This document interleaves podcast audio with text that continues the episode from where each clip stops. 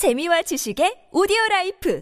팟빵 안녕하세요. 군사돋보기입니다. 미국과 중국이 2년 내에 정확히 2025년에 대만을 사이에 두고 결국 전쟁을 벌일 수 있다는 미 공군 고위 장성의 발언이 퍼져나가며 전 세계를 우려시키고 있습니다. 현지 시각 1월 27일 미국의 워싱턴 포스트는 마이클 A. 미니언 장군을 인용해 관련 보도로 전했는데요. 그는 미 공중기동사령부를 이끄는 미군의 고위 장성으로 그가 내놓은 발언은 절대 무시할 수 없는 것들입니다. 미니언 장군은 장병들에게 메모를 보냈는데 여기에는 의미심장한 글들이 적혀 있었습니다. 그는 미국과 중국 사이에 잠재적 충돌에 당장 대비하라고 촉구했는데요. 미니언 장군은 시진핑 중국 국가주석이 세 번째 임기를 확정했고 작년인 2022년 10월에는 전쟁 관련 자문위원회를 설치했다며 경고했습니다. 그는 2024년에 있을 대만의 총통선거 그리고 같은 해에 있을 미국의 대선 시기 모두의 관심이 분산될 것이라 전했는데요. 미니언 장군은 그 다음해인 2025년에 시진핑 중국 국가주석의 군대 전쟁을 일으키기 위한 명분 그리고 이를 실행하기 좋은 기회가 맞춰져 있다고 설명했습니다. 미니언 장군은 휘하 수천 명의 장병에게 중국과의 전쟁에 대비할 것을 요구하며 특히 특히 훈련에 적극적으로 임하라는 긴급 지시를 내린 셈인데요. 관련 내용이 담긴 메모가 SNS를 통해 유포되며 논란이 일어나자 패트릭 라이더 미 국방부 대변인은 성명을 통해 이를 진정시키려 했지만 이미 중국의 대만 침공과 이로 인해 미국과 중국의 대규모 전쟁이 발생할 가능성이 매우 높아지고 있다는 점은 부인하기 어려운 사실입니다. 그런데 최근 미 해군의 항공모함 전단들도 활동하기 어려운 서해에서도 유일하게 해상 작전을 수행할 수 있는 미 해군의 강력한 줌월트 스텔스 구축함이 중국과 러시아 모두 절대 막을 수 없는 가장 무서운 무기들을 대량 탑재한 채 전선의 가장 치명 치명적인 타격 전력으로서 화려하게 부활할 것이라고 하는데요. 뿐만 아니라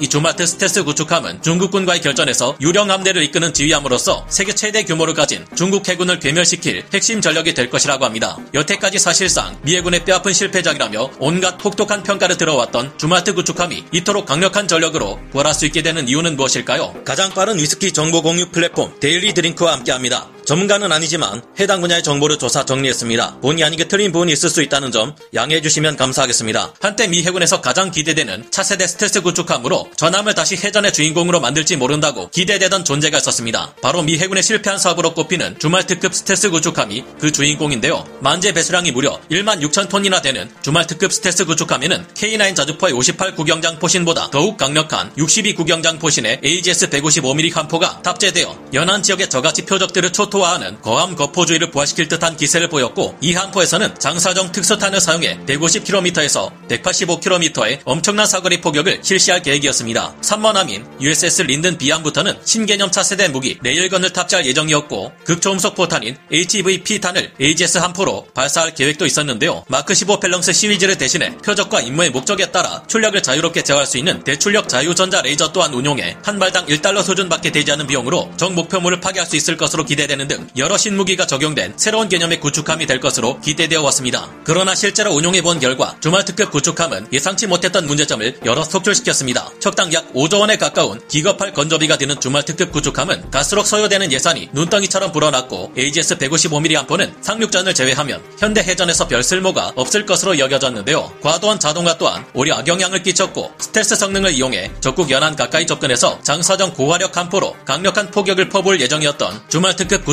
의 임무는 완전히 실패한 것으로 미국 정치 관련 매체들은 평가하게 되었습니다. 심지어 돈만 퍼먹고 부활 가능성은 거의 없는 좀비라는 차가운 혹평까지 쏟아냈습니다. 그러나 이랬던 줌월트급 구축함이 180도 다르게 바뀌고 있습니다. 2021년 미 해군은 줌월트급 구축함의 기존 AGS 함포 2문을 모두 제거해버리고 최근 상당히 빠르게 개발이 진행되고 있는 미국의 극초음속 미사일인 LRHW의 함상용 버전 12발을 탑재해 적국들이 절대 막을 수 없는 최강의 전투함으로 거듭나고 있는데요. 줌월트급 스텔스 구축함은 선체 주변으로 마크 57 외장형 수직 발사대를 갖추고 있었습니다. 이 마크 57 PVLS는 총 80개의 셀로 이루어져 있고 기존의 무장 중에서도 토마호크 순항 미사일과 ESSM, SM6 함대공 미사일을 탑재할 수 있어 함대 방공을 책임지는 것은 물론 적진을 타격하는 것도 가능했는데요. 그러나 미 해군의 줌월트급 스텔스 구축함은 이보다 더욱 치명적인 무장을 갖추는 미래 전장의 게임 체인저로서 다시 태어날 예정입니다. 줌월트급 구축함은 새로운 무장, 현대화 작업을 통해 중국과 러시아 등에서도 절대 막을 수 없는 미국제 신형 극초음속 미사일 미사일을 탑재하기 위해 개조를 받게 되는데요. 영국의 저명한 군사 전문 매체인 제인스의 1월 23일자 보도에 따르면 미해군 줌월트급 스텔스 구축함은 올해인 2023년부터 새로운 신형 수직 발사대 IRCPS라는 극초음속 무기를 탑재하기 위한 개조를 시작한다고 합니다. 이 IRCPS는 육군의 LRHW 다크이글 미사일의 극초음속 활공 탄두를 2단 고체 연료 추진체와 결합한 LRHW 다크이글의 해상형 버전인데요. IRCPS 탑재를 위해 기존의 AGS 함포 2문은 제거되고 대신 대형 미사일 수직 발사 시스템인 LNVL IRS를 탑재할 예정이라고 합니다. IRCPS를 운용하기 위한 함정의 컴퓨터 시스템 또한 개량을 거칠 예정이라고 하는데요. 이를 위해 줌월트급 스텔스 구축함은 3중 충전식 APM과 사격 통제 시스템을 포함한 IRCPS 무기의 다양한 부품을 줌월트급 스텔스 구축함의 1번함 DDG-1000 줌월트함에 통합하게 되는데요. 미니헌 장군이 중국과 미국의 전쟁 발발 시기로 예측한 2025년 초에 이 극초음속 무기를 장착한 줌월트급 스텔스 구축함이 첫 모습을 보인다고 합니다. IRCPS라 불리는 극초음속 미사일은 미 육군과 해군이 함께 개발하고 있는 극초음속 활공 미사일로 LRHW 다크 이글의 해상형 버전입니다.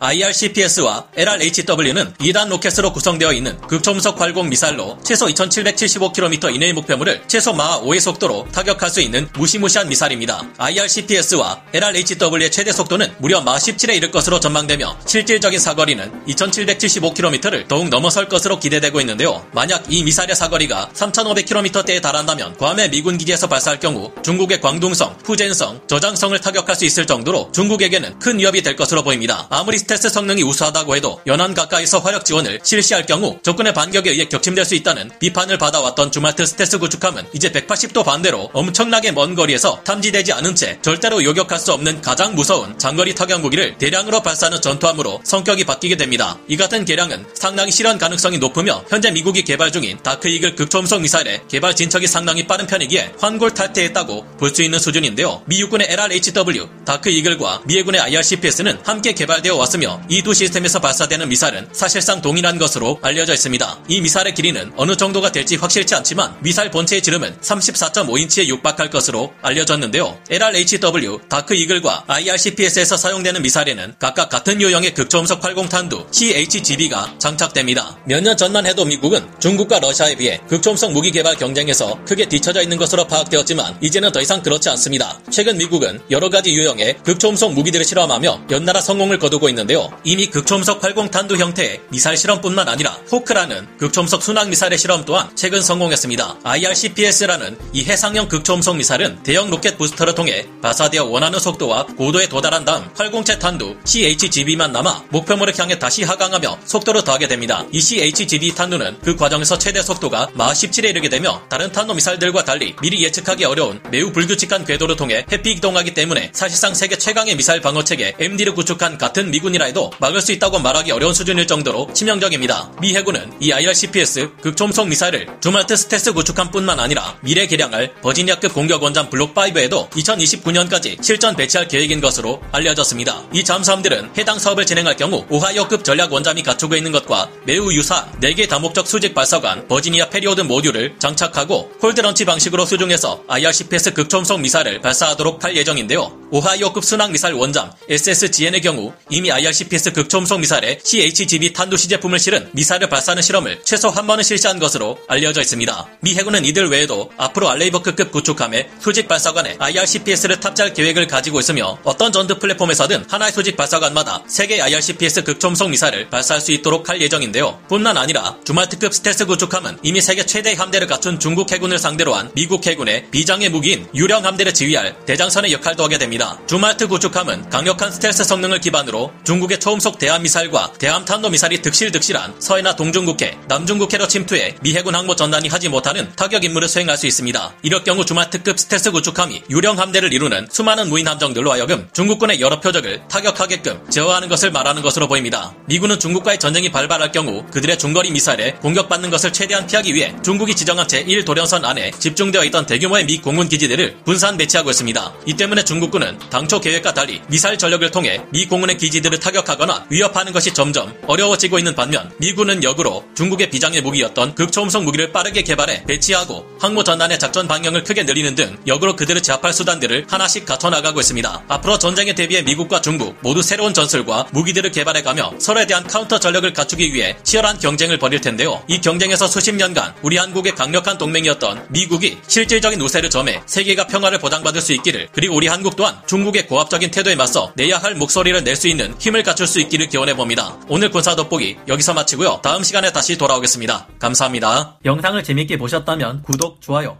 알림 설정 부탁드리겠습니다.